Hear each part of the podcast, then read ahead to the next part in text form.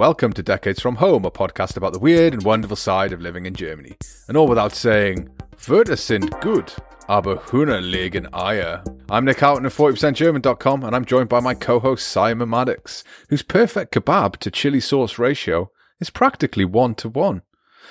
Hey, dear Simon, are we talking about kebabs again? There is kebab news, and it's not every day we get to do kebab news, so I'm quite excited. I feel like this is the perfect time to to insert kebabs for lunch as a as a throwback to our kebabs for lunch episode. Kebabs But for lunch. I don't even know what episode number that was, but yeah, kebabs for lunch. Anyway, tell me about this uh, kebab news that you've got. The other day, maybe two weeks ago, we were walking uh, towards the woods from our house, and our local pizza place, which is literally on the corner, had a handwritten sign in the window that informed the, the population of my village that the shop was shut and that it was open for sale. Like if you wanted to buy a pizza shop, they were they were listening to offers and they had a, a handwritten mobile phone number, no price, nothing. My wife and I walked past, and like, oh, that, that's interesting. I wonder what's going to happen there. And then we spent about two hours on our walk, brainstorming all the different business ideas that we had for the shop, and all of our hopes and dreams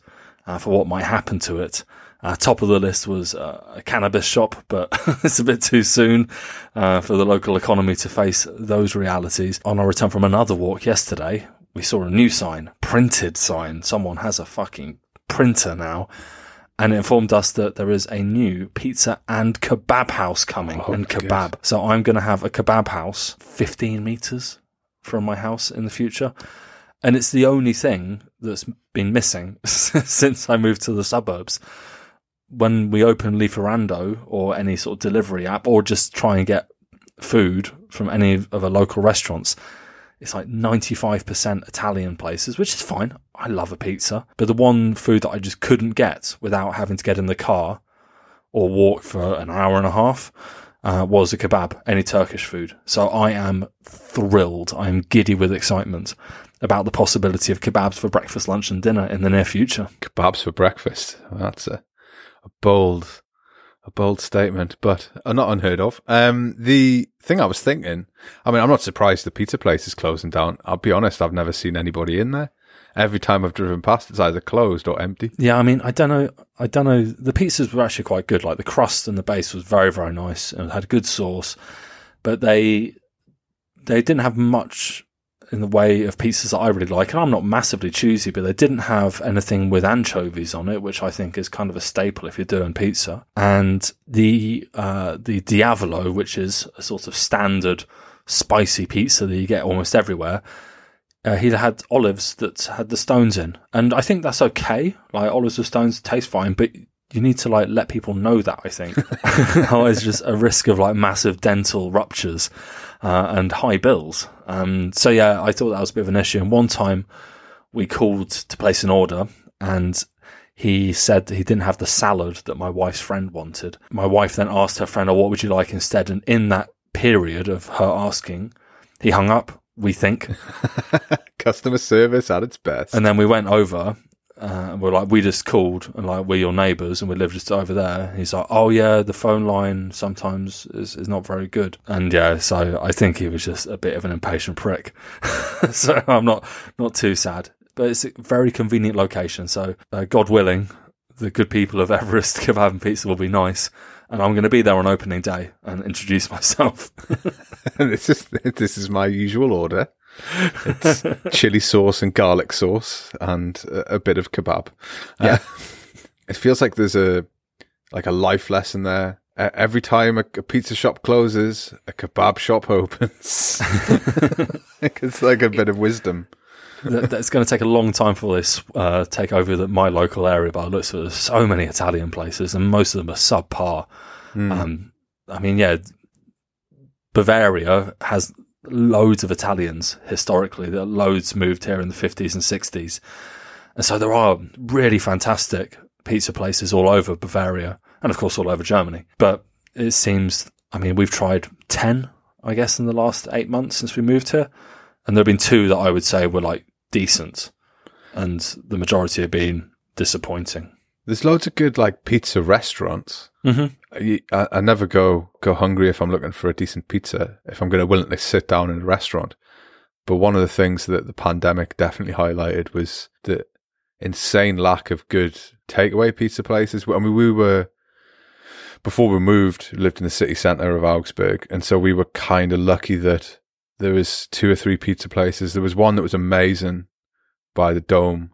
I think it's just called Pizza by Dome or something. it wasn't really imaginative, but it, you walked past it, smelled amazing, and it tasted amazing. And they did uh, takeaway, but the best pizza was from this really nice restaurant that had started doing pickup deliveries. Mhm. Um, and it was just, it was like the best pizza that you could. I mean, it's not surprising the people in the uh, in the kitchen were from Naples, and that's and if you know your pizzas, then Naples is the place to get a pizza. I believe it's the origin of the pizza is Naples, but so it was solid. It was really really good. Um, but as we've moved out of the sticks, we basically suffer these kind of combi places that do Mhm. b- burgers and pizzas, and neither of them are good. Yeah. Like, I remember ordering a burger a, a while ago because I, I refused to eat at McDonald's I w- after working there as a teenager and seeing, yeah, seeing how it's made. It's not really something I want to think about. And so got I got a burger from there. It was so subpar. It was so disappointing. Like all I wanted was a bacon double cheeseburger. Like how do you fuck that up? Oh wait, these guys definitely fucked it up. Uh, and the pizzas are just.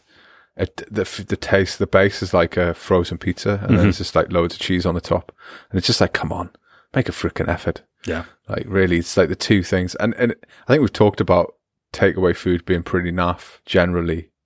Like the, there's a place that I ordered from that had like amazing food and then it closed. Mm. like, for, fuck's- sake, like everywhere I like closes. I did mean, read a pretty amazing review of one of the local places here, which made me stop in my tracks, where the person said, "We are regular customers, we're Stammkunden." Um, but a lot of the time, the paper, the pizza tastes like paper. I was just like, "What? why, why are you a Well, regular don't eat customer there then, yeah. for this product that tastes like paper?" Um, but yeah, I think people are just sort of held hostage by proximity or lo- a sense of loyalty. Maybe we used to live near a place that was called Pizza Roberto. And he was a lovely Italian man. He'd had the same shop for 25 years and he looked like he'd been doing it for five. Like he'd aged like fine, fine wine. he looked incredible. And they only did delivery, uh, ta takeout. There was no delivery, no place to eat, but it was just incredible pizza. And then he, I don't know, at the start of COVID, took a break or trained people. And there was a patchy two month period, but eventually he got them dialed in. And yeah, even now, whenever my wife talks about going into the city, we're always like, should we, get, should we get Pizza Roberto and bring it back? Haven't done it yet, but the dream lives on. And one day we'll visit Pizzeria Roberto and say, Hello, Roberto. It's funny that I mean, because we're both around the same time. We both sort of moved out of the city, and like I don't miss it that much, especially at the moment. But there's always like seven or eight things I want to do when I go in Augs- go in Augsburg, and I, I and I get like one of them done. There's always like I want to go here and then go, go to that place I really enjoyed, but like so you sort of don't have that relaxed kind of it's there all the time, so you can just go to the Mm. ice cream place that you like, or you can go to the restaurant that you like. And um, I mean, maybe that'll change as the summer progresses, but I think it is the nature of the further outside of the city of cities you live in Germany, the less less quality. Like even stupid stuff like our supermarket. Like it's a big supermarket, it's a Rewe, and it doesn't have cotton buds. Like process that doesn't like and unless they're putting the cotton buds next to the fucking ice cream or next to the I don't know the the vegetables. There's no cotton buds, and um, I couldn't get a bottle of Kahlua, which I feel like okay, I can reasonably understand why I can't get a bottle of Kahlua, but I could get like bottles of every other fucking alcohol under the sun, stuff I'd never even heard of. Um, but like it was just weird, and just like a weird selection of options. The, you're sort of subject to whatever's within a certain sphere of, of distance. But it, for me, like there's there's a town that's maybe it's maybe 15 minutes away by car, and I'm like, I'm just to go to this one because it's better. This supermarket because it's better. My wife's like, oh, it just takes forever. It's just why we're we going? And I'm like, it's like 10 minutes extra. I don't understand the problem. But like, I don't know whether that's a people who live in villages and drive cars versus someone who walked everywhere. Like if you walked everywhere and took public transport for a lot, long, large portion of your life, getting in a car and driving for 15 minutes is fucking nothing. Do you and your wife go to the supermarket together at the moment? No, no, not not Okay. that oh. much. Occasionally, but most of the time it's me and my daughter. Okay. I say a family trip. I like, I, me and the wife haven't been to the supermarket together. Unless it was like, oh, there's one there, we'll just pop in. We haven't planned a shopping trip together. Uh, it's it's a nightmare. It's a nightmare because because I've got because I worked in the supermarket. I've got a very streamlined process for everything. I'm the same. Yeah, yeah. Like I know I know where everything is, and Mm-hmm. then you get it all in the right order, and then you can sort of like you save some time by just collecting everything as quickly as possible, and then you can sort of have a look and see if there's anything worth like picking up, and then the packing is always important because because the way the this the scan products here, and this is. I'm sure anyone who's listening to this knows, maybe not. Most supermarkets will just scan and fire the, the shopping at you. So when I put everything on the conveyor belt, it's ordered by weight. hmm Yeah, of course. So everything's heavy at the front, Yeah. so that it's going to go in the bottom of the bags, and then everything this and, and w- when my wife goes to shopping, it's just it's just fucking chaos. It's like I'm opening a bag, like why are the eggs on the bottom? Oh, like just infuriating. Yeah, you know, it's danger. just bizarre. Playing with fire. Yeah, yeah, and we just get into a petty argument about like because it's it's it's it's meaningless, but it's also meaningful. Oh, it's very And- meaningful. I, you know, I'm, I, yeah, I get it. I get it. So I feel like we can just avoid arguments if we just don't shop together. if we just don't talk, to, if we just never talk to each other, we're never in the same room. There'll never be any arguments. You've, you've had the child. The, the, the happy marriage is consummated, surely, at this point. yeah, apparently you've got to keep maintaining it, mate. You watch out for that. Now, now I'm filled with a foreboding dread that I missed something along the way here. I thought I was just focused on, like, yeah, just cooking correctly. oh no, I think there's like, I think as well, it's because my wife used to complain about how we didn't have anything in common because we don't really like the same films, and she's quite serious, and I'm quite. Well, I'm. I'm sure you, if you've listened to the podcast, you know exactly what I what I am. You know, um, like for Christmas, I bought her like tickets to go see a musical that she really wanted, and she bought me a, a neon gorilla statue. That says everything I think about our like relationship. She's like, "Let's go out for a show," and I'm like, "Can I get this neon gorilla statue with a green hat?" It's like all I want. And she just still, doesn't understand why I'm so happy with it. It's the best thing ever. but one thing we do have in common is that we both have like a terminal level of stubbornness. Like, like there's no like we're so stubborn, and it just causes the the, the dumbest arguments because we're just constantly just being we're just intractable. We won't we won't sort of admit when we're wrong until like the, the dust is settled, and then like "Oh, sorry, you know, sorry. but yeah, we both we both know each each one of us inside our heads is gone. I'm still fucking right though. yeah, you're brave for talking about that on the show. I think she stopped listening after about episode thirty. So if she, the way- the way I'll know that she's listened to it is she'll she'll come steaming up the stairs to shout. At me. My wife still listens. Often she listens in the bath. And every now and again, I'll walk into the kitchen and I hear your voice and my wife laughing in the in the bathroom. And there is a, a split second. I was like, "Wait, what?" yeah, what the fuck's going on here? I mean, I am I am a mm-hmm. humorous fellow. it's only because I can't hear my own voice. It's just so deep and, and resonant and, and, and sexy. I have to filter it I, out. I often make I often make women laugh in the bathroom. I don't know why that sounds so wrong, but. And someone's wife, it's definitely wrong. Yeah. And that was the end of the podcast. right, let's get away from this topic. I We've feel like we've gone yeah. into a minefield and I'm scratching my way out of it. And talk about an old favourite, um, Mr. Dirk Nowitzki. The Dunking Deutschman. Listeners will remember. He has a number of quite fantastic nicknames. Mr. Dirk Nowitzki was a very successful basketball player and um, now is, I guess, the subject of a lot of insurance adverts. That's what sportsmen do in Germany, isn't it? Once they retire, they It's the ING Banking, uh, who I bank with. So, there you go. hey, Dirk. hey, Dirk, do I get a discount? Um, but he's uh, recently had a street named after him in Dallas. Sadly, it's not Nowitzki Strasse, which I think would have been the obvious. that would have been good. I think it's Nowitzki Way, actually. ah, Yeah, Nowitzki Way. Nowitzki Gasser. That would have been an opportunity too. But yeah, it's that's not, that's a nice thing for for for Nowitzki, isn't it? To have a street named after. He seemed very proud about that fact. Won't be many other basketball players that have got their own street named in in Dallas, and of them, I guess he's the only German. So yeah, it's been his home for years and years, and I think he's going to continue to be involved with the Dallas system. I don't know if it's in a coaching role or an advisory role, but yeah, he, he's going to be part of the city for the future. So it's really nice. It is quite a short street um, as they go. And that's been some, one of the big complaints about this whole process is that he wasn't given a very big street. It's only like three blocks and it's like on a curve. Uh, it's in the part of town called uh, like Victory Park, which is really close to the city centre, and it's mm. only a few hundred meters away from the stadium where he dunked on all, all them fools. So yeah, it's, it's, it's really nice. Like you got you got to be happy for Dirk, and as as you mentioned, he's he's a friend of the show. Um, he doesn't even know it. no. Did they name streets after footballers? I was thinking about like in Germany whether the because in Britain they'd build a statue. I think that's quite typical. Like outside Newcastle, they've got a Milburn, a Shearer, and a Bobby Robson statue. Mm-hmm. Um, and I know that's quite common in a lot of football clubs. I've seen a few statues knocking about football stadia in Germany. Shout out to the statue of uh, Max Morlock outside the Frankenstadion. Usually, the, when I see street names, they're named after like philosophers and stuff. I found I found a an article concerning um, my home city of Augsburg, and uh, it's got a number of different streets that are named after. We've got uh, Anton Besler Strasse in Göggingen, and it's a sports hall that opened there in 1973 and dedicated to Anton Besler, the gymnast from TSV Göggingen.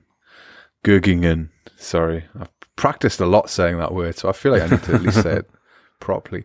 We've got the um, Uli Biesinger Weg. It's currently under construction. Ulrich Uli Biesinger, uh, 1933 to 2011. And he was one of the heroes of Bern in 1954 who won the World Cup. Uh, Heini Dittmarstrasse, which is dedicated to uh, a. Gl- um, in the 1930s, he set, an, he set an altitude world record of 4,350 meters, a long distance world record of 375 kilometers, and the first crossing of the Alps by glider. So that's pretty sweet. But yeah, there's, there's, there's, there's quite a few, but there's not like a, there's even a Jesse Owens Strasser. Oh, really? But there isn't like a, like a local footballer. I don't know if they only name streets after footballers and sports people who, who died in the 20th century. Like, I would like to go on a um, Thomas Mullerweg or a, a Lars Bender Ali. That was Stefan Kuntz. now we've now we're talking. now we've got it. I think I found the best one here though, and it's from the world of American football. Uh, anyone that grew up playing Madden, who is now in their mid thirties now, will have played with Brett Favre, who was the Green Bay Packers legend. Um, I think the most successful full uh, quarterback of all time, and his street in Green Bay is called Brett Favre Pass. that is pretty solid, as it goes. That's, that's pretty pretty solid.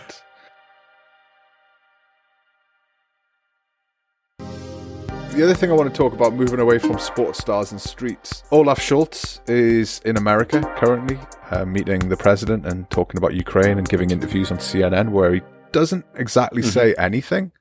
Although he does talk for 10 minutes, he didn't seem to say anything of, of note, but he did it. Well done to him in English.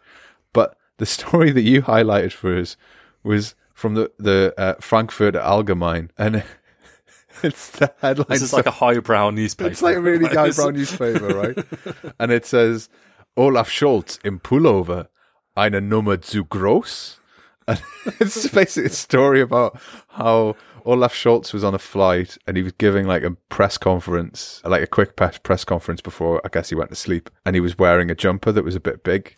And the whole article, there's like a thousand words in that article, and they were all just like chin strokingly critiquing his jumper and comparing him to Kanye West, like hip hop stars wearing overly sized jumpers. There's a good line that says, that asks, did he get this jumper from his older brother because it looked too big for him? Uh, part of me's like, who cares, you know?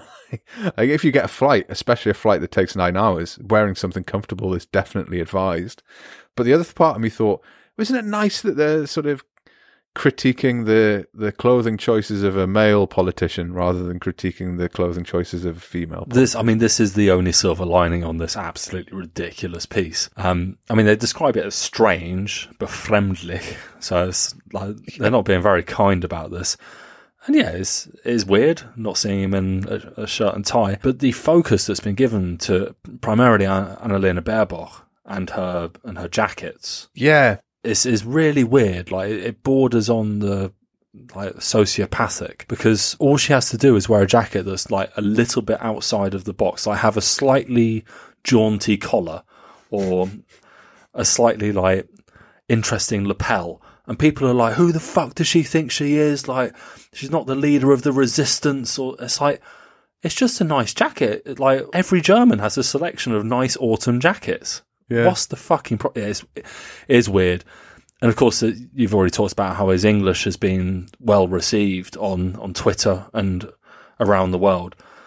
And yeah, his English is, is fine. It's it's good. Like there's no problem with it. He's got a pretty thick accent, but that's totally fine. Not a problem whatsoever. But when Annalena Baerbock says anything in English, like Twitter just opens the doors of hell on her and just so nasty. And Totally. it's it's really it's almost like Germany maybe has a sexism problem. No, surely not. That can't be right. I mean, I, I don't think. I, I, whew, I'm, whew, I can't think of any evidence that supports that. It's not like they need to put in a Frauen quota or anything. Yeah, like, and the targeting of women in the press is. Yeah. Surprising, isn't it? Yeah, it, Yeah. I think it. I think a part of it is. I think it's very much a social media event. I don't think it gets any coverage in the in the traditional media. But yeah, I mean, I listened. I listened just as a comparison. I tried to find recent incidences or recent moments where Annalena Baerbock spoke in English, and there was a press conference I think she gave when on a visit to Sweden, or she was meeting with the Swedish premier. I can't quite remember, and I mean it was fine. Like there's there's a lot of sort of German. Like a good example was the use of since and for. So Olaf Scholz made that mistake where he used since instead of for, and that's quite common. But you still understand exactly what he means, and it's well within the boundaries of understanding. He, he does appear to be more confident in general, but I think I think that probably comes with the fact that he's a bloke in politics that probably has not had to suffer the same kinds of uh, shit that um, women in his position will have will have suffered. But I just felt I just feel like it's a total it's the a really obvious double standard. And and I, I tweeted about it and someone someone commented and said, "Oh, it's it's because he, he speaks better English than than Annalena Baerbock." And I was like, "But does he? Like, I I teach it. I've worked in the industry for 10 years. I can't see a noticeable difference between them aside from maybe differences in confidence or that there's not been a long form interview with Annalena Baerbock where she's had to speak English, whereas often she has to read a speech or Yeah. prepared remarks. And I think that that changes everything. And you notice that with the Olaf Scholz. We talked about him doing the speech, I think, in English that he did before we, they answered the question to the journalist. Yeah, he was asked a question by? Channel 4. Hmm. Um, and he answered, he replied in English. Everyone was like, oh, wow, he, he speaks English. That's, that's good. but it was a pure setup because it was because because the the journalist in question speaks German like fluently. He's half German. Oh, okay. I And- didn't know that. Okay. Uh, yeah, yeah, and it's and it's a total setup, and and he's he's he's. I mean, he was good, but I think it was slightly different. It always bugs us because when was the last time you saw a president or prime minister of the UK saying anything other than in English? It's kind of embarrassing to to to a certain extent. I mean, of course, you mentioned the, the roles they have being very different, and there was a telling moment in the CNN interview where Scholz was asked about Gerhard Schroeder and his involvement in Gazprom and, and Nord Nordgas and all this kind of like being on the board of these companies, and he was able to say, "Well, I'm the chancellor," like, and this is the fact of the matter: is the buck stops with him on these policy decisions, whereas Baerbock is, yeah, representing a relatively up and coming party for the first time having that position.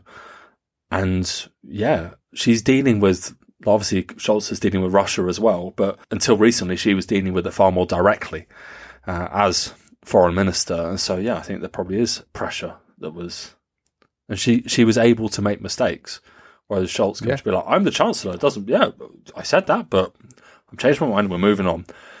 Um, yeah, it's it's it's weird. It's it's a little bit weird, but I like his I like his big jumper. So more of more of that. I did like his big jump, and I was I was impressed with his with his his talky talk with CNN. But um, and, and and I totally I think it's justified that if you're on a nine hour flight, wear what makes you feel comfortable for because like no one's wearing a suit on a nine hour flight. What kind of masochist would do that? Well, I think they all assume the Chancellor would. That's the kind of masochist you want. I think maybe because maybe because Merkel spent so so much time in that sort of um, the sort of outfit was I guess it was like business business attire, business sort of jacket and stuff like that. She had like varying different colors, similar sort of style and cut and everything. That maybe it was so ubiquitous that he's just assumed that she was sleeping in it, you know. but I'm sure if she was getting a nine-hour flight, I she probably wouldn't even have given that speech, would she? She would probably wouldn't have been. He's. I think there's there's a style a difference there that he's sort of given this impromptu press conference on the plane. I don't think Merkel would do that. I think she'd give a press conference before she went, and then when she landed, yeah, that would be my suspicion. It's, it's a look. I mean, it's not it's not thirsty, but it's yeah. I, it's just. He's like, look, yeah, I want to talk to the press. I think it, it is. It has got has got a high a high amount of uh, middle middle manager in, yeah. in, in an industrial concern to it for sure. On his way to save the world. Like, yeah, yeah, of course. There's definitely a, a, a big moment for him. But I think the key thing to remember about any sort of significantly powerful modern German is at home they've got a pair of house shoes, a pair of like felt house shoes. Yeah, yeah. We're all the same here. Yeah, we all put our house shoes on at uh, one foot at a time, don't we? Yeah, the question is, are they fur lined or not? And yeah, I don't know. Ooh, the luxury of a fur lined so that's, that's, that's, next week's quiz. Shoe or a nine. Nine danke. Nick and Simon. Ik habe nur mein Socken. You, you still don't wear house no. shoes? I bet. I bet your wife thinks that's great. I, I, well, no, everyone sort of is accepted. Uh, we talked about me being stubborn. there you go. Here's a here's an example in, in the real world.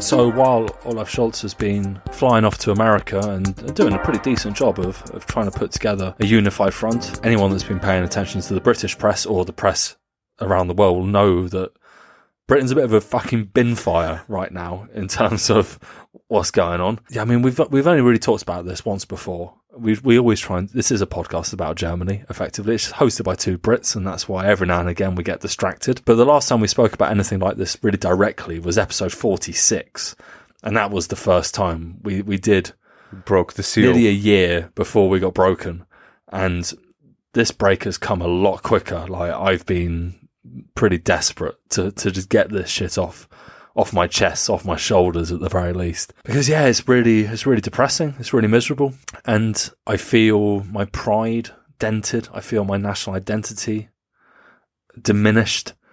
It's all it's all really, really hard to take. Uh, so yeah, Nick, I, I assume you have similar emotions about the state of affairs back home at the moment? I'm just really fucking angry all the time about it. Mm-hmm. I like I had to stop looking at social media today because it was really beginning to like mess with my mental health because it's just you feel all those f- feelings you had during Brexit where you're just like I've got no influence on this and no control. Mm-hmm. You're just sort of shouting into the internet, which is no good either. But I mean, running through all this stuff that's happened with regards to parties at number 10 during lockdown, just the lies and the bullshit and the cronyism and the strategic decision making about, oh, well, we're not, we're not call for his resignation now. We'll wait. The myriad interviews where people who hold public office just parade on television. Like, they're just, they're just sort of selling their souls piece by piece. That's what it feels like every time they defend the stuff that's happened. We talked about Nadine Dorries, but I feel like if I talk about her, I'm just going to go nuts because. yeah, it's, feel, it's, it's, very upsetting. I just you, you seeing how inadequate the British government are, and how like I can't really speak to, I can't really speak to like individuals because I've seen a few sort of vox pops and they're never really representative of how people feel. I think people are really angry about having been in lockdown while he was partying. And I'm sure like they weren't they weren't as raucous as, as sort of the gifts and the jokes on the internet would have you believe. Mm-hmm. But he still broke the rules and just refuse refuses to take responsibility, blames everything. But it's everything we knew about him before. So everything we knew yeah. about him, about Boris Johnson, about the kind of man he was, about how his, his relationship with the truth is on full display. And I think I said to someone the other day, I was like, I'm at this point now where I can just about understand why you voted Tory in 2019. If somebody said to me, oh, I'm voting Tory in the next election, I'd just be, I would, I don't know if I could hold back. I'd just be like, you're a, you are a fucking idiot. You're a real fucking idiot because look at what he's doing to the country. Yeah.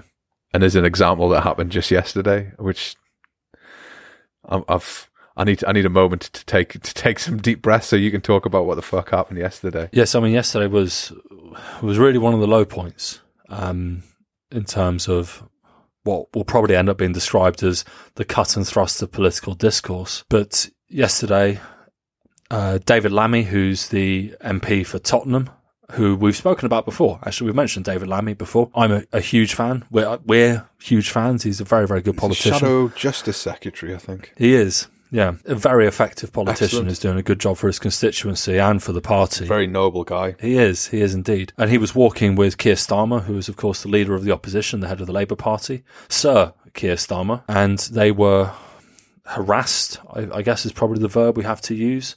Mobbed is another one we could use. Uh, I guess attacked is probably a bit too physical uh, in terms of what, what happened in the end. But they were surrounded and harassed by a group of super left wing anti-vaxxers, I guess. Is I think it's there's a mix there. I mean, who you don't know anymore. The anti-vax movement's incorporated. I mean, there was one guy draped in a Canadian flag, which we which we can only assume connects to the protests happening in Ottawa and other cities across Canada, which have uh, had people flying. Um, like swastika flags and the like, so I don't think we can accuse them of being left wing at all there. Strongly anti vax, uh, espousing right wing views, extreme left wing views, as, as you say, it is a mix. But this all stems from the fact that last week the Prime Minister decided that he would make light of and, and utilize a very, very horrible case, probably one of the most famous cases of child abuse in the UK by a celebrity by the name of Jimmy Savile.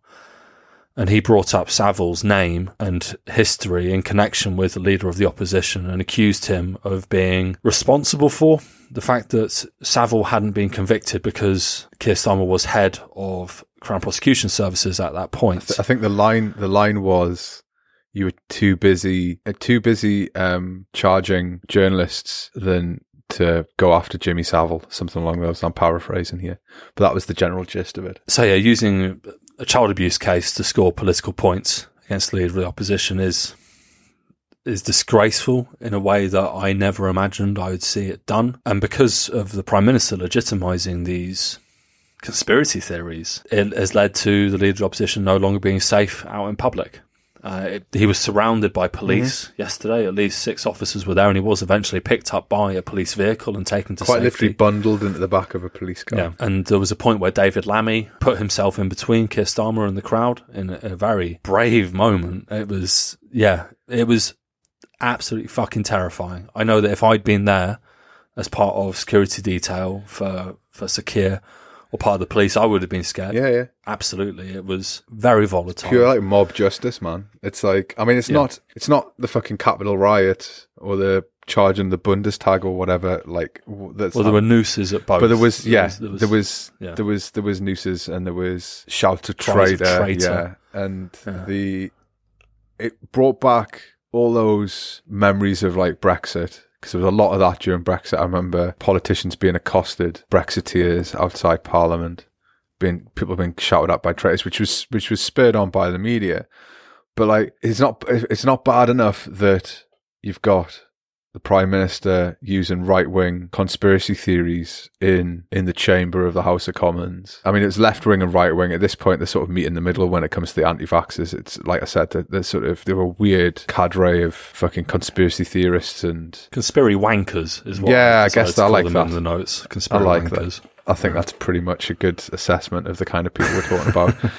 but it's not just that, and then and then I think it was Thursday last week. Four of his advisors quit, um, ostensibly because of they were claiming because he'd not apologized for using this conspiracy theory in in the Commons. Boris Johnson using this conspiracy theory in the Commons, but also potentially because they might be named in this report into this investigating all these different parties during lockdown that have occurred. But the it was I think it was the fucking Telegraph had a journalist listening and going, "Oh, well, only a fifth of the comments were about Jimmy Savile, and the rest were about Colin Trey." And it's like that's the thing that's broken is you've got people in the fucking media who just their job is to mitigate everything. Yeah. Everything's not that bad. Oh, it's not that bad. It wasn't that bad. It's like you, fu- you, you're enabling bellends. Like it's that bad. It is that bad. Like we've already had an MP murdered by a right wing extremist, like w- uh, days before the Brexit referendum in 2016. We had another MP last year stabbed in his constituency surgery by uh, someone with severe um, mental health issues, but potentially linked to to terrorism, and and then there's this, and it's the fact that today he's like, oh well, I'm not, I'm not apologising. It's like, of course he's not going to fucking apologise. Why would he apologise? Look at his background. Look at who he is. He can't admit fault. That is a failing of a fucking leader. But there's still this. He's still he's still in power. He's still the prime minister, and nothing's going to fucking change until some social climbers within his party decide to hand in letters to a fucking antiquated committee. Fifty-two letters. It needs to be handed in at the 1922 committee in order for um, him to be face a, a vote of no confidence, which he could still win. And you're just like, that's how broken Britain is. When you got someone like that in charge and you can't actually, you can't impeach him. There's no impeachment process because there's no fucking constitution. There's no written l- rules about it. And the person who's responsible, get this, like, and I'm saying a lot of jargon here and I appreciate that. Like, if you don't understand the jargon, don't worry. Most fucking British people don't understand the fucking jargon either, right? But the thing that gets us is he is the, the arbiter of whether a minister has broken the ministerial code. Yeah. So he's basically he sits in judgment on himself.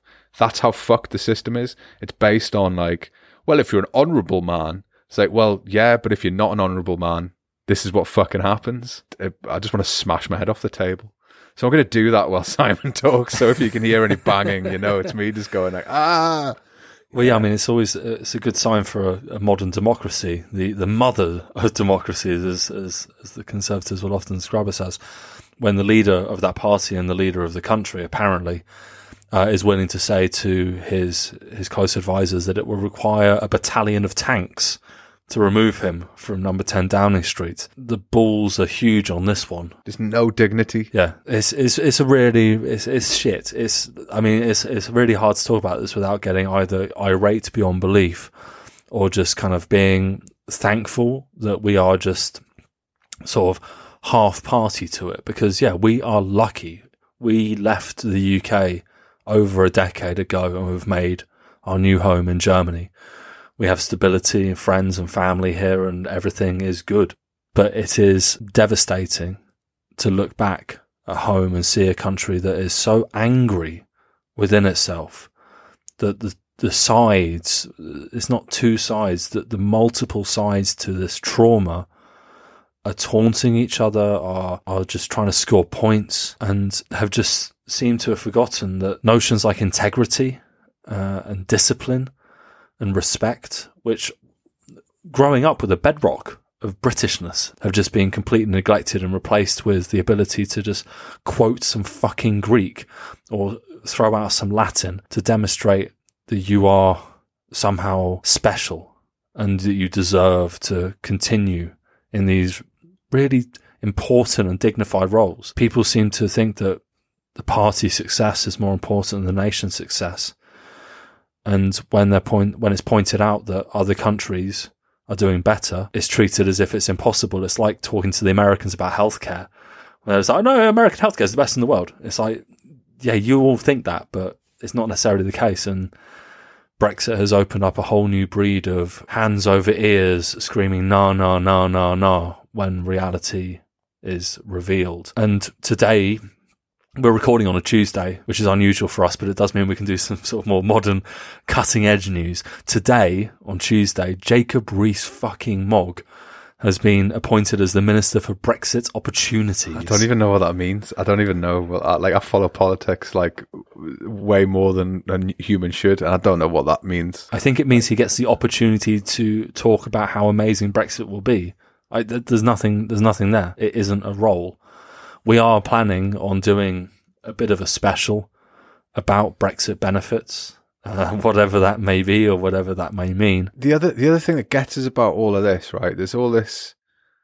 Like there was someone, something I listened to today, and it was saying that this is that one of his advisors is a guy called is it Lynton Crosby, who's an Australian PR guy. He's been, I think, he was responsible for the PR for for Boris Johnson when he was mayor, and I think he did it again I can't remember. He's he's worked with him a lot. Anyway, he, apparently this is one of his sort of big strategies the the dead cat strategy of you, you say something out. This is Trump's playbook. You, you, say something outrageous, and everyone focuses on the outrageous thing, while all the other stuff that you're doing is going on in the background.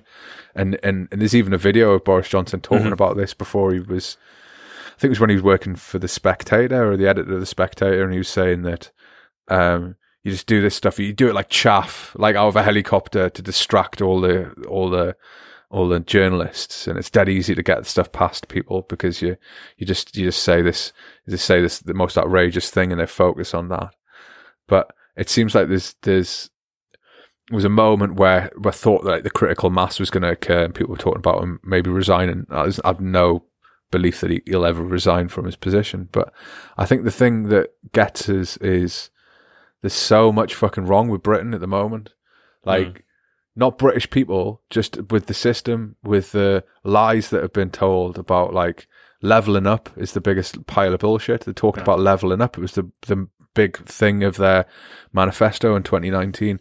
And what leveling up has basically amounted to is dishing out money to the places that voted Tory, shitting on everybody else. Um, they were meant to be building this high speed rail network, which they cancelled to the north. Like the place that needs to be, that needs the most investment is, uh, well, one of the places at least is, is, is the north of England, which is sort of ignored. But if you look at places that are desperate for investment, they're all around across the country. They're all, there's loads of places that need this so-called leveling up, um, rebuilding of, of local economies.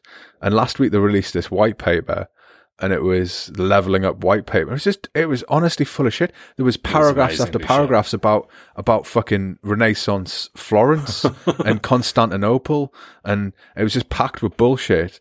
And watching um, Lisa Nandy just demolish it in one of the really impressive speech by um, by her in, in, in Parliament. But it's it's the whole like this. The, Britain's been on pause for like basically since 2016 like this, the poverty's increased across the country. Something like 30% of the kids in Britain are living in or close to poverty. You've got food banks usage skyrocketing. You've got a fuel crisis that's occurring. You've got energy bills increasing.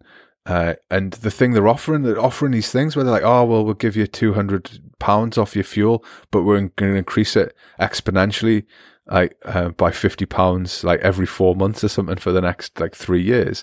And it's just like none of this is fixing it. It's nothing's fixing the problems. And what we've got in charge is this fucking posh boy idiot who just has no morals and doesn't care. And he's like the worst archetype of of a british person. Like all the worst parts of britain in, invested in one human being. If you wanted britain to be better it's not going to get better while he's in charge. But that's where it is I feel guilty. Actually, I feel guilty that I live here. Mm-hmm. That's my, yeah, I, most I of the that. time. Like I, that's how I feel. I feel like I shouldn't talk about this stuff because because I don't have a in inverted commas a stake in Britain, but I do. I fucking care because I'm British as well. You know, like I just yeah, it just fucking breaks my heart really to see it. It is. It's heartbreaking. It is embarrassing for all the places I've travelled around the world, I was never ashamed to admit to being British. And I'm not ashamed of it now, but I'm definitely, I have to steel myself now for the knowledge that when people hear that name, they don't think about excellence or or history. They think about what's going on now and how it's turned into like a joke. And when Trump was in power, everyone, the whole world was pointing and laughing and being like, look what they did, look what they voted for. And Britain just did the same. some of the things that he's written, not just like quipped things that he's written in his in his years of journalism, some of the things he's said, his complete lack of of cultural understanding or empathy and sympathy have been there from the off. And as you say, like he talks about his tactics openly and candidly. He's just a piece of shit. Like one of the interesting ones that came up a while ago was he was he was asked not that long ago in, in an interview what what his hobbies were, what he did in his downtime, and he came out saying he painted buses. Such a bullshit lie, man. It was so full of just shit. That is such a And- like. He's Oh. conniving. He's Machiavellian in all the wrong ways. It's just, it's a fucking tragedy. I just think it it just it's it's not it's going to end poorly. And I look at all the people that support him, right? And I mean, just in the House of Commons, and they're just fucking no marks. There's people in there who should not be in the positions they're in because they're incapable. But you- you're staffing your government, and it's the same as what happened with Trump. He staffed his government with with people who were just incompetent, and it and it was all hmm. about his grandeur over everyone else. And it's the same here. It's all about making him look good. And his biggest failing is that because of circumstances, he had to appoint Rishi Sunak as Chancellor of the Exchequer. And he's actually quite capable, albeit he's a fucking billionaire or something, or he's married to a billionaire. He's fucking loaded off, like ridiculously wealthy, spends his time swanning around Silicon Valley and cozying up Mhm. to other billionaires. And morally, he's pretty, pretty vacant, shall we say. But at least he looks like he can manage stuff. I think he like understands how to manage Yeah, yeah. things. I don't think he's totally egotistical. He's sinister in another way that Tories tend to produce these sinister fucking politicians. But like that, he's probably the only capable person out of the rest of them. And appointing Jacob Rees-Mogg, like the whole Jacob Rees-Mogg thing, like that fucker must be. He must wake up counting his blessings because he is. He is the the incompetence incompetent. He's like he hasn't done anything ever. All he does is he turns. He basically his job is to be obnoxious and for people to hate him and for him to sneer at them. That's what he does. I don't know what he does. I haven't seen him produce anything or, or he- what he did do is make a fuck ton of money out of Brexit through his um, investment company. That's a fact. Well, I mean, this is one of the interesting things. As the Minister for Brexit Opportunities, he's going to have to point out at some point that the opportunity he took was to relocate his businesses Exactly. to Ireland to avoid the uh, the issues that Brexit was creating. So it's an interesting appointment. It is credit to them, expert Oh, yeah. level trolling by the Conservative Party. It is deliciously upsetting for anyone outside of that party, and yeah, it's all I've been thinking about today. Um, once I recovered from the Lammy and Starmer harassment issues and seeing politicians condemn it but not condemn it. Yeah, like God, imagine, like, c- can you imagine being the politician who goes on television? Like, I can't believe they actually believe this stuff. Going like, oh no, it's, I don't think why, I don't know why he needs to apologize for it. And it's just like, because why do you have to think in such narrow terms? Because you've got to think of you're responsible for a country that will exist when you are dead. And what is the country that you've mm-hmm. created? Like, what? It's where David Cameron fucked it up because he just thought he was fucking, he was playing the wall game at fucking Eton or whatever it is, and, and, and it was all just a, a good a good um a good scrap, you know. Like it was oh, it's still a bit of fun until you have to resign because of the biggest failure of the last two hundred years of fucking British politics. It's just infuriating. Like these sort of dilettantes who turn up and just treat it like it's it's like a, oh, it's it's just a bit of a, bit of rough and tumble in the chamber. It's like nah, man. Like people actually listen to what you fucking say and you've got you've got a lot of really fucking angry, stupid people who think they know everything because they read a Facebook post. Anti-vaxxers aren't the kind of people you want to fuck around with because they are lunatics and they will do really fucking dangerous shit. Like that's that's mm. the truth of it, and they're already doing dangerous shit by not getting the getting vaccines, regardless of the fucking COVID vaccine, but re- uh, rejecting vaccines so they can rub oil on their fucking eyelids or stick cucumbers up their asses. Who knows what fucking stuff Facebook's telling them to do, or their fucking YouTube Telegram groups or whatever, you know. But like, if you want to see an MP be murdered, this is how it happens. Like, any one of them could, any one of them protesters could have had a fucking blade. They could have had anything, and like that's that's that. Like MP fucking stabbed on fucking television. Like, and it's hmm. happened before, but it, it's the fact that nothing, nothing is more paramount than Boris Johnson. And, and if you're enabling that, then like, what kind of fucking quisling are you that you're like, oh yeah, his, his job security, his reputation is more important than mine. If someone of his advisors went, you need to go on television and defend him, be like, fuck off. Like, and it's why you don't have any mm-hmm. of the front bench on there anymore. It's why you have loads of no marks on, like Nadine Dorries. I mean, you talked about how one of the aims, of course, should be that you're leaving your nation in a better place for your kids. And of course, these politicians, most of them have made so much money through this that their kids don't live in the same world that most mm-hmm. British kids do. But it made me think of that, that Greek proverb, a society grows great when old men plant trees in whose shade they know they shall never sit. And that is something that I don't, I haven't seen in British politics mm. since before Brexit. Like when I think of like New Labour under Tony Blair, there seemed to be at the core of it the idea of making the nation better long term. And the Conservatives have tried to get around this by just calling it, as you say, levelling up, as if we're playing some sort of knockoff version of Skyrim where we're all utterly shit and have just a loincloth and a stick and hoping that we'll suddenly become wizards one day. It's nonsense. Yeah, the trees are on fire and the Conservatives just don't give a fuck. Well, no, it's not that the it's not that the trees are on fire. The, the, the, the, some trees were planted, but they dug them up so they could like sell that land to a fucking Saudi investment fund or something. Or a nice Russian oligarch Aye. who's Aye. given a couple hundred million. Oh dear. Um, yeah, it's it's fucking miserable. I wish there was a So, happy yeah, way. sorry. To, I wish Sorry, there was a happy, a happy way to end this, but there fucking really isn't. There really isn't. All There is a happy way. One day we'll all be dead. like, it's all essentially meaningless, and just hold the ones near to you that you hold dear in your arms. Tell them as often as you can you love them. Make your world as good as possible, and just don't expect much else. Yeah, usually I would come in with something optimistic, but that's about my level of optimism right now. So I don't know. Go have some maltash and think about what's going on here. Mm. That's so bleak. that's the bleakest thing we've ever done.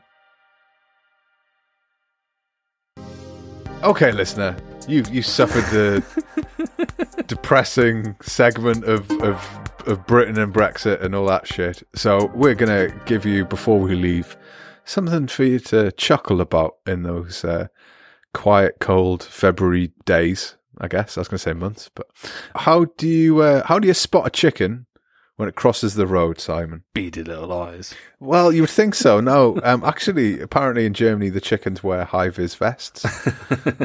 I was I was unaware of this until again Simon with his mighty collection of links.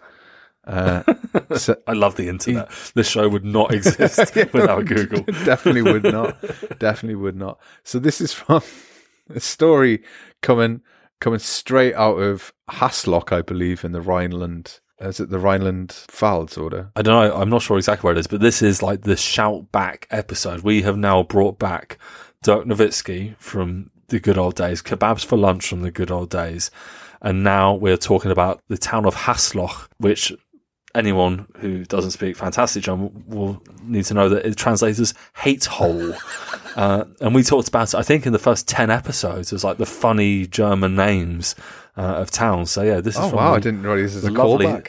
yeah. This is another callback. Look at them. Look at them all in a row, all beautiful. Yeah. Uh, so hate hole doesn't hate chickens. And this is the, the, the good news. does not hate chickens, loves them. No. So two chickens were reported to the police by a driver. He saw them wearing reflective safety vests, the police say.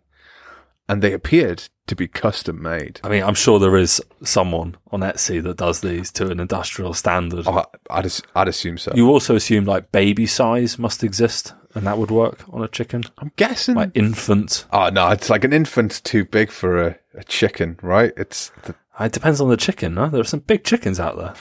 I mean, maybe, maybe, but Foghorn Leghorn was a big object. chicken. we're using foghorn leghorn as our scientific proof. Is this That's the standard measurement, isn't it? Half a foghorn. for foghorn? Yeah. So it turned out that the chickens' vests were not being used for road safety. According to the owner of the chickens, these vests were warning vests that should protect the chickens when they are kicking each other in the way that roosters tend to do when they get a little bit frisky. Um, I- it was such a curious explanation because I couldn't quite work out why them being road safety vests would be a bad thing. Like we've got chickens, uh, not personally. Um, we've got um, a farm at the end of the road that has chickens, and certainly during the summer, I had to drive really carefully down the road because there'd just be chickens just hanging around, jumping in the fields, crossing the road, quite nonchalant.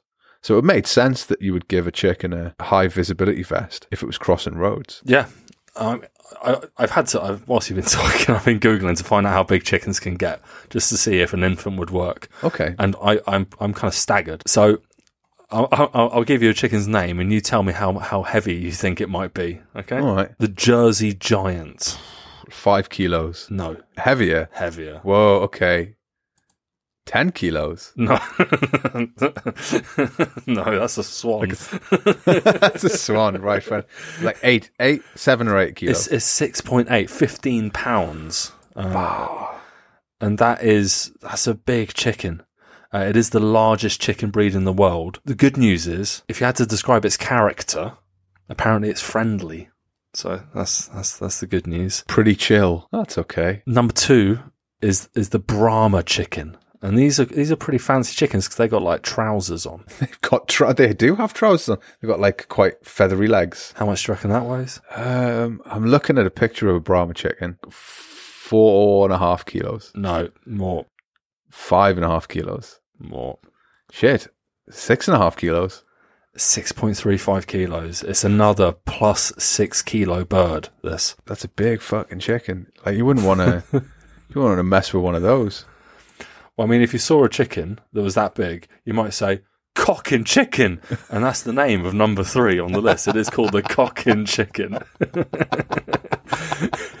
It's a cock. That's a cock and chicken. That is. yeah. Wow. And its character it's not friendly, it's charming, apparently, Wow. according to uh, petkeen.com. How how do you get a charming chicken? Oh, you, you haven't spent enough time with chickens if you don't know the difference between a friendly one and a charming one. Do they, do they side left to you and sort of offer you a cigarette? he doesn't love you. Come with me.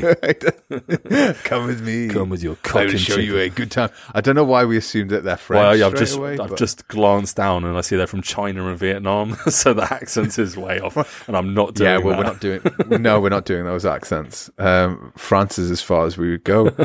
I think I think a giant chicken's quite a fun idea.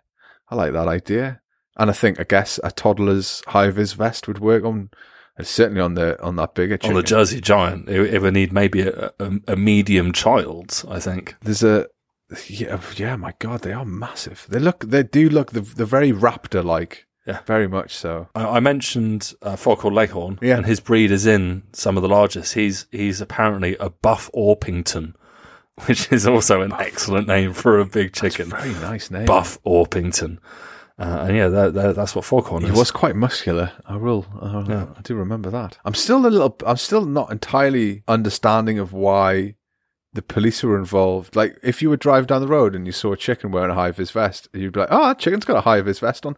I wouldn't instantly think, "I better call the police and ask them if this is okay." Maybe the ordnance you- will have a problem with this. Do you think maybe this is like be like anything in a vest could have explosives, like terrorist chickens from the town of Hasloch? Well, I know, wasn't it?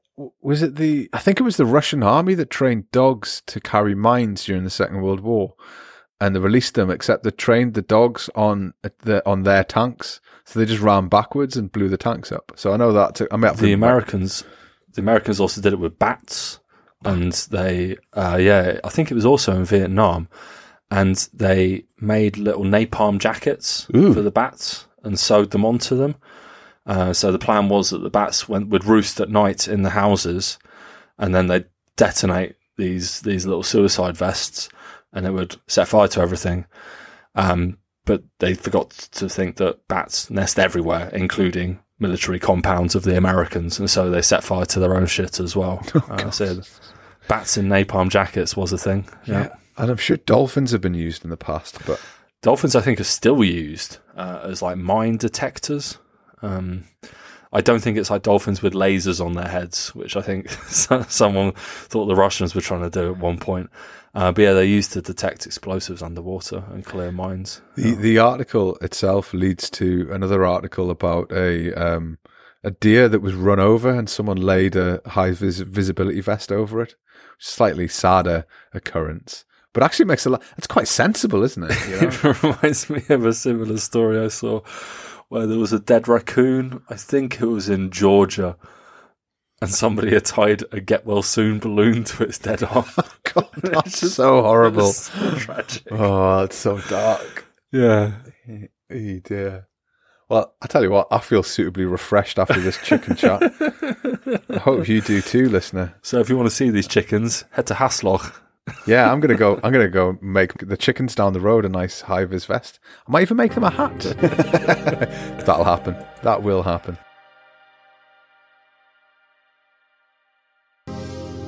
Servus, meine Damen und Herren. Thank you for listening to another episode of Decades from Home.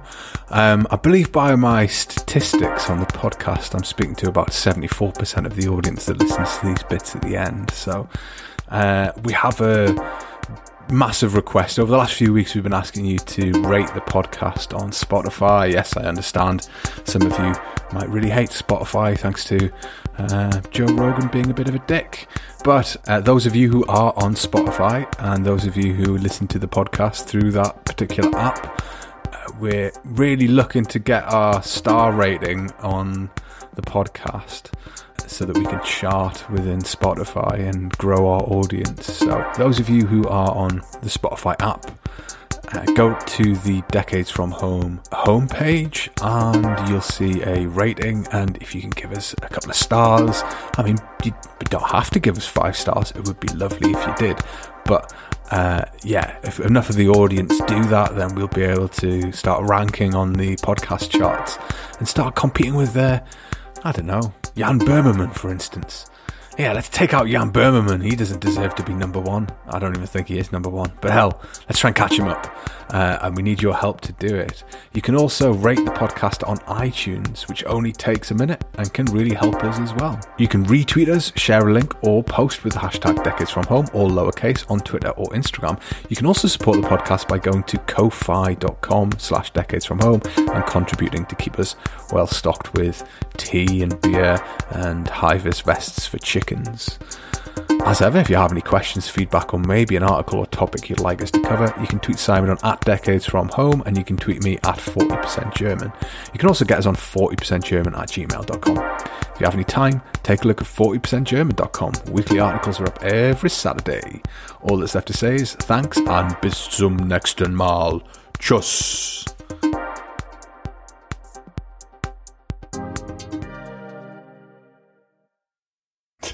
We've got to be careful when we do Brexit Yeah. because I think both of us were totally upset. bummed out after we finished.